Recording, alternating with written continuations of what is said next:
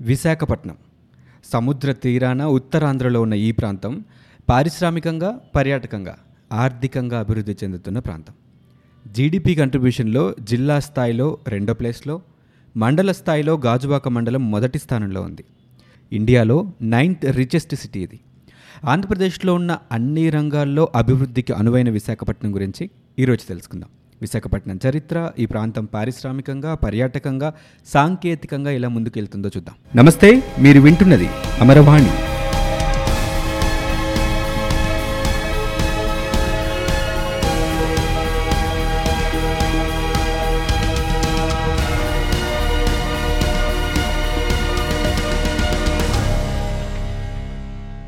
విశాఖ లేదా వైజాగ్.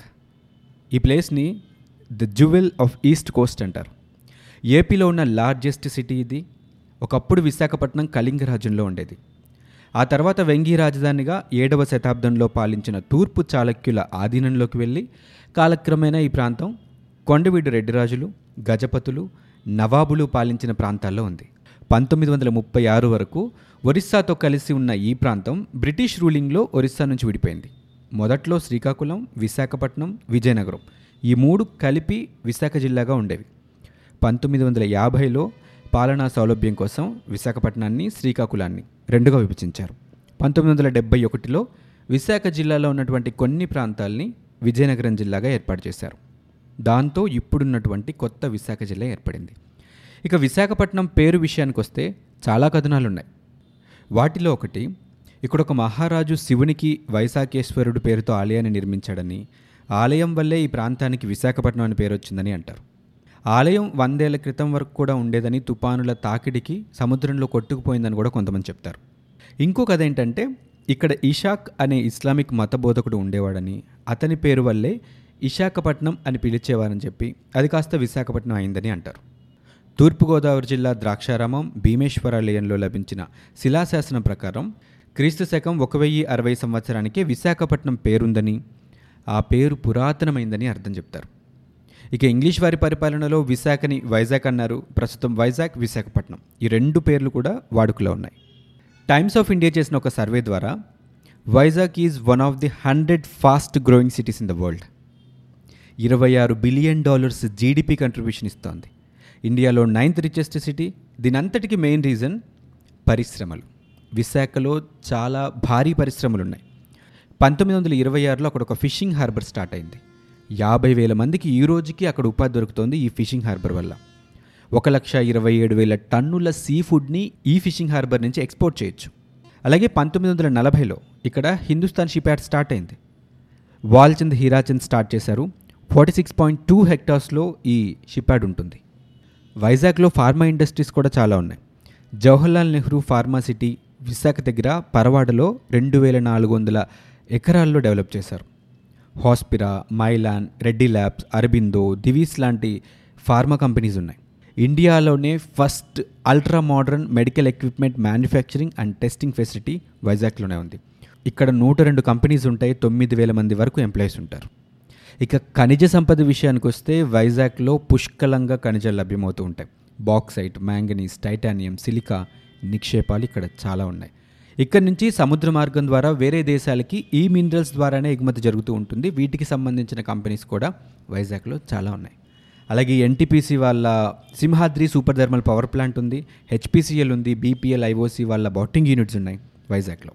పంతొమ్మిది వందల ఎనభై ఒకటి నుంచి Visakha steel plant operation start అయ్యాయి. ఈ మహారత్న కంపెనీ ద్వారా కూడా కొన్ని వేల మంది ఉపాధి పొందుతున్నారు. ఎక్కడా లేని విధంగా ఇండస్ట్రీస్ ఇక్కడే ఇన్ని రావడానికి గల కారణాలు కూడా ఉన్నాయి. ఇక్కడ కోస్టల్ ఫెసిలిటీస్ ఎస్పెషల్లీ ట్రాన్స్పోర్టేషన్ సముద్ర మార్గం ద్వారా తీసుకెళ్ళొచ్చు అన్ని మార్గాల ట్రాన్స్పోర్టేషన్ కూడా ఇక్కడ అవైలబుల్గా ఉంటుంది. ముఖ్యంగా సముద్ర మార్గం ఇక్కడ ఉన్నటువంటి మంచి ఫెసిలిటీ.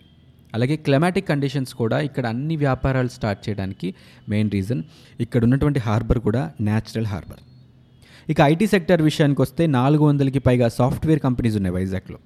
ఐటీ పరంగా ఫాస్ట్గా గ్రో అవుతుంది. రెండు వేల పదహారు రెండు వేల పదిహేడు స్టాటిస్టిక్స్ ప్రకారం ఐటీ ఇండస్ట్రీ నుంచి ఐదు వేల నాలుగు వందల కోట్ల రెవెన్యూ వచ్చింది మన వైజాగ్ నుంచి. Sunrise startup village fintech valley Vizag millennium IT towers one and two ఇలాంటి ప్రైవేట్ కంపెనీస్తో పాటు IBM Wipro tech Mahindra infotech Paytm HSBC లాంటి ఇంటర్నేషనల్ కంపెనీస్ కూడా విశాఖపట్నం నుంచి ఆపరేషన్స్ చేస్తున్నాయి. అండ్ వైజాగ్ సిటీలో కూడా smart towers smart display boards citizen app లాంటి ఎన్నో ఫీచర్స్తో మిగతా సిటీస్తో కంపేర్ చేస్తే టెక్నికల్గా ఒక ఎత్తు పైనే ఉంది వైజాగ్. ఇక ట్రాఫిక్ విషయంలో కానీ క్రైమ్ రేట్ విషయంలో కానీ టెక్నికల్ సపోర్ట్తో మిగతా సిటీస్ని మించి పనిచేస్తోంది. మిగతా సిటీస్కి ఆదర్శంగా నిలుస్తోంది స్మార్ట్ సిటీ వైజాగ్. విశాఖ గురించి మాట్లాడుతున్నప్పుడు టూరిస్ట్ ప్లేసెస్ గురించి కూడా ఖచ్చితంగా మాట్లాడాలి. చూసొద్దాం అని వైజాగ్ వెళ్ళిన ఎవరైనా ఖచ్చితంగా చూసొచ్చే ప్లేస్ అరకు. ఆంధ్ర ఊటీ అంటారు అరకుని. ఆ కొండ ప్రాంతాల్లో ఉండే వాతావరణం కానీ గిరిజన ప్రాంతాలు కానీ వాళ్ళ కల్చర్ కాఫీ తోటలు ఇవన్నీ కలిపి అరకుని బెస్ట్ టూరిస్ట్ ప్లేస్గా చేశాయి. అండ్ అలాగే బొర్రా కేవ్స్ ఉన్నాయి అనంతగిరి కొండల్లో. రెండు వేల మూడు వందల పదమూడు ఫీట్ హైట్ ఉండే కేవ్స్ ఉన్నాయి ఇక్కడ. నైన్టీన్ సిక్స్టీ నైన్లో తయారు చేసిన డీజిల్ ఎలక్ట్రిక్ సబ్మెరైన్ని ఆర్కే బీచ్లో మ్యూజియం లాగా ఏర్పాటు చేశారు. టూ థౌజండ్ టూలో ఏర్పాటు చేసిన ఈ మ్యూజియం సౌత్ ఏషియాలోనే ఫస్ట్ సబ్మెరైన్ మ్యూజియం. వైజాగ్ వెళ్ళారు అంటే ఖచ్చితంగా ఈ మ్యూజియం చూడకుండా ఎవరు రారు. అంత పాపులారిటీ వచ్చేసింది ఈ మ్యూజియంకి. Visakhapatnam metropolitan region development authority వాళ్ళు కైలాసగిరి అనే ఒక హిల్ టాప్ పార్క్ని కూడా అక్కడ డెవలప్ చేశారు. మూడు వందల ఎనభై ఎకరాల్లో ఉంటుంది. అటు ఆధ్యాత్మికతని ఆహ్లాదాన్ని రెండు పంచుతూ ఉంటుంది కైలాసగిరి ప్రాంతం. అలాగే డాల్ఫిన్ స్నోస్. యారాడ బీచ్కి గంగవరం పోర్ట్కి మధ్యలో ఉంటుంది. డాల్ఫిన్ నోస్లా ఉండే కొండ కాబట్టి దీన్ని డాల్ఫిన్స్ నోజ్ అంటారు. డాల్ఫిన్ నోస్లా కొండ ఉంటుంది కాబట్టి డాల్ఫిన్ నోజ్ అంటారు. అండ్ కొండ మీద హిందూ టెంపుల్ చర్చ్ మసీద్ కూడా ఉంటాయి అక్కడ. ఇంకా జూ కూడా ఉంది. దాదాపు ఆరు వందల ఇరవై ఐదు ఎకరాల్లో ఇందిరాగాంధీ జూలాజికల్ పార్క్ అక్కడ ఉంది. ఈ జూలో ఎనిమిది వందల రకాల జంతువులు ఉన్నాయి సముద్ర ప్రాంతం ఉన్నటువంటి ఏరియాస్ అన్నింటిలోకి ఎక్కువ బీచెస్ ఉన్న ప్లేస్ వైజాగ్ అనే చెప్పాలి. RK beach Yarada beach Rishikonda beach ఇలా ప్రతి బీచ్ కూడా చాలా అందంగా ఉంటుంది. మన రాష్ట్రంలో ఉన్నటువంటి మిగతా ప్రాంతాలతో కంపేర్ చేస్తే ఎక్కువగా విద్యావంతులు ఉన్నటువంటి ప్రాంతం ఎక్కువగా ఎంప్లాయీస్ ఉన్నటువంటి ప్రాంతం అభివృద్ధి జరగడానికి ఎక్కువ స్కోప్ ఉన్నటువంటి ప్రాంతం. అన్ని అంశాలని పరిగణలోకి తీసుకుంటే వాతావరణం కానీ పరిశ్రమల్ని కానీ అక్కడ ఉన్నటువంటి ప్రజల్ని కానీ వీటన్నిటిని పరిగణలోకి తీసుకుంటే విశాఖపట్నం ఎక్కువ అభివృద్ధి చెందడానికి అవకాశం ఉన్నటువంటి ప్రాంతం. సో వెరీ సూన్ విశాఖపట్నం ఇండియాలోనే నెంబర్ వన్ సిటీ అవ్వాలని కోరుకుందాం. మరో అంశంతో మళ్ళీ మీ ముందుకు వస్తుంది అమర్వాణి. నమస్తే.